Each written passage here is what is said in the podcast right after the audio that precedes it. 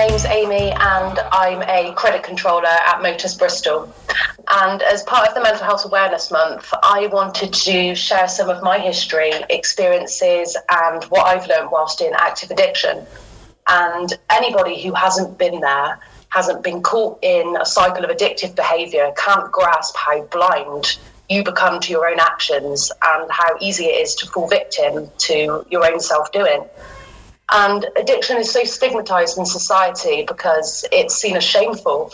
And believe me, the shame and guilt you feel makes you hide how much you're struggling and it makes you deceptive and just feel so isolated because you know you'll be judged straight away if you admit anything. So you just keep it hidden because nobody wants to be perceived as what stereotypically addicts are in society. You know, low lives, drug addled dossers who just sit around all day.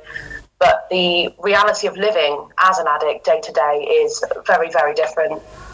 And understanding them, how the mind works, especially the subconscious mind, has completely changed the way I look at my own life. And I hope by sharing some of what I've learned and what I've evaluated from my life experience, I can help someone because addiction can affect anyone, no matter who you are, what background you come from, what you would do for a job, and no matter how strong you are, it can completely consume you before you even realize it. And I know people who have had their lives destroyed by addiction. And these are intelligent people who were just full of life. They had really good jobs, life and soul of the party, and they were just incredible human beings who, if you would have met them at the same time I did, you would never in a million years think that they become the people that they are today. So, um, just a brief history of me. I started smoking when I was 12. I started drinking soon after, just teenage rebellion, really. But um, by my mid teens and well into my 20s, I was drinking every day, smoking, going out most weekends, getting wrecked, going to raves, festivals, and just enjoying myself like young people do. And not that I would change anything because I had a good time, but that behaviour in a way paved the way to my own downfall. And as I got to my mid 20s, there were some really bad things going on in my life that just wouldn't stop and that I had no control over. And between 2014 and 2017, I was just on a mission, I think, of self destruction. And the only way I knew how to cope with what was happening to me was to get wrecked, to make numb to it, because behaving this way was all I'd ever known in my life. And even before I started, I was exposed to that lifestyle when I was a kid. So I was already programmed to go down that route myself, using substance abuse as a means to feel better. And it did work. It made me indifferent. As long as I wasn't sober, I didn't care about what was happening to me. But by behaving that way, I fell into a cycle of not caring about anything, including myself. I gained weight. I treated my friends poorly, neglected my house. I wasn't exercising, wasn't practicing my hobbies. All I did was get smashed and chain smoke. And I'd go into work after being up all night drinking and blasting music, and I'd just feel so rough and so down all the time. But it just became normal to me. And the thing is, I knew deep down I wasn't happy, and I had all the intent there to stop and some days I'd make a decision to stay off it, but as the day went on, the thought of being sober just filled me with so much fear. And at that time, I genuinely felt life wasn't worth living if I didn't have a bottle of rum and a packet of fags to come home to. So on autopilot, I would just let the addict take over, and it just snowballed from there. And it's crazy looking back because I think, wow, was that really me?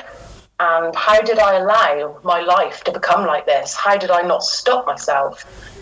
And this is where people who don't suffer with addiction don't understand. They tend to say, well, just stop, because theoretically you can stop. And I agree, it makes sense logically and is by far the easiest way to go about things in theory. But what people don't tend to think of is that humans aren't governed by the conscious mind which is responsible for logic and reasoning, etc., for survival. But that's about as far as its role goes.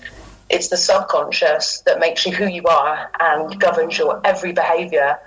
But by its nature, it isn't capable of logical reasoning. It only receives information, right or wrong, constructive or destructive. It doesn't discriminate.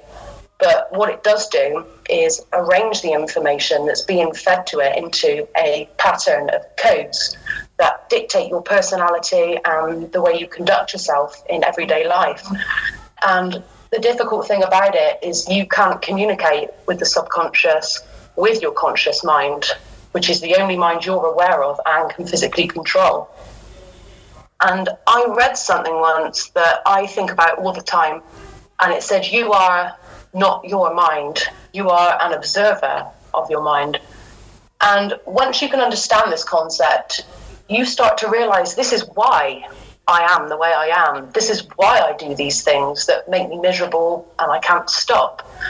And the more you look into it and the more you learn, you can begin to apply the principles to yourself and deprogram yourself and you start to understand you're programmed by your surrounding environment, you are programmed by your actions.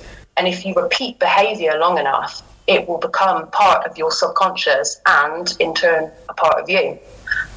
And this gives you infinite potential to be whoever you want to be, to do the things a person you want to be does, but it isn't without consequence and hard work you have to wake up every day and be the change you want to see in yourself.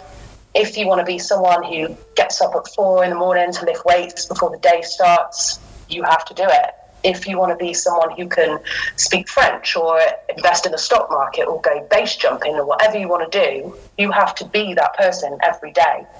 And it's all well and good understanding the information, but you have to actively put it into practice every waking moment. Otherwise, you're never going to see the changes you want. So, to me, addiction isn't a mental condition, it's mental conditioning, and everything is. And I could whitter on about it for hours and hours, and uh, the rabbit hole goes really deep once you start going down it. And addict or not, everybody has their own mental struggles. So, some personal recommendations that have really helped me are to read about Sigmund Freud and his psychoanalytic theory, which is essentially the argument that we aren't one mind, we're three minds in a raincoat trying its best to pretend to be one. And um, to this day, his ideas are controversial, but he was a pioneer in understanding the subconscious, and his work and mind model were groundbreaking, and it's uh, helped me a lot.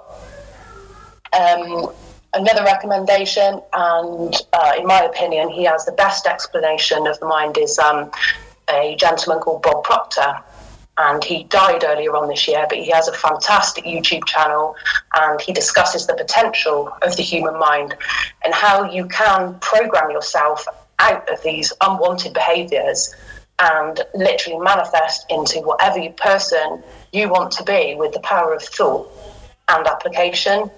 And he explains beautifully various laws of the metaphysical, um, i.e., the law of attraction, and how it applies to the factual laws of physics themselves. And his teachings are such simple principles to grasp, but life changing if you really take in the information.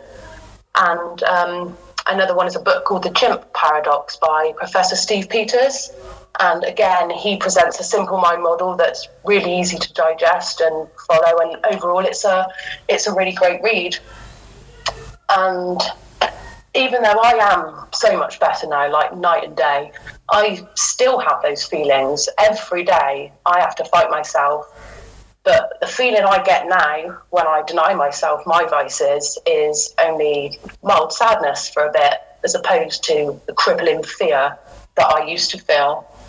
And for me, smoking is the final boss. But I've only had about 20 cigarettes in the past 10 days, and I know as long as I do what a non smoker does, I will become a non smoker. And I've got a little boy now, and he's the reason I battle every day to be the kind of mum he deserves and to be the master of my own mind instead of its victim. And sometimes I get the itch after a few days of not drinking, and I'll go over the local after work and have a few ciders or a few glasses of wine at my friends in the evening, but in my opinion, that's normal and it's healthy. And I'm not perfect, but it's a journey and it's all about education and growth. And I intend to use the brain I've been gifted to educate myself on the way it works and to be the best version of myself I can.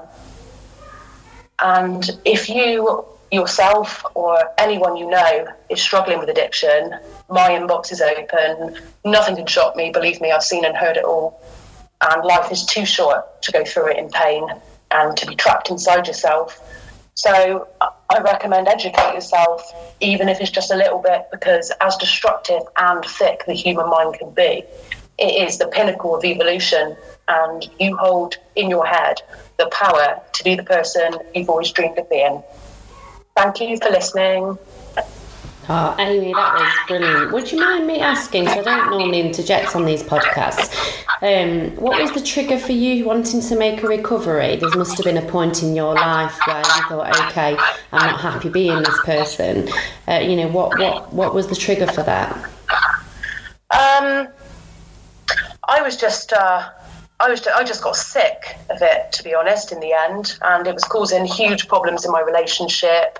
Um, my my husband he struggled for years and years with it as well, and um, there was I don't think there was a there wasn't a point that I can think of. No. I just think I grew, and as I got older as well, mm. being able to like, I'm like if what was going on happened now, I know I'd handle it in a completely different way. Yeah. You know, but I was, yeah, I was like 24 when it all started and I just knew no different. And I, th- I think, yeah, just maturity and age, I think. And I was just sick of, and once I started going to the gym again and then, and started noticing changes. Yeah. You know, I, yeah. it sort of went from there. Yeah. It's taken a long time, but yeah, and I think with addiction, many people look at people that are addicted to alcohol and drugs, and like you said earlier, people think, well, you can just stop. And what mm. people don't realise with the human body is actually, even though we know it is bad for us, the body is programmed to give you a dopamine hit. So then, ah. even though it's bad, the brain will tell you to do it again and again because it's giving you the positive messages um, with it being a dopamine hit. So it's very hard to go against your brain uh, when it's telling you to do it. And that's why addicts do find it extremely tough. And it is a case of, as you say, changing the behaviours, but you've got to be an extremely strong person to do that. But no, that was yeah. brilliant. Thank you ever so much, Aimee.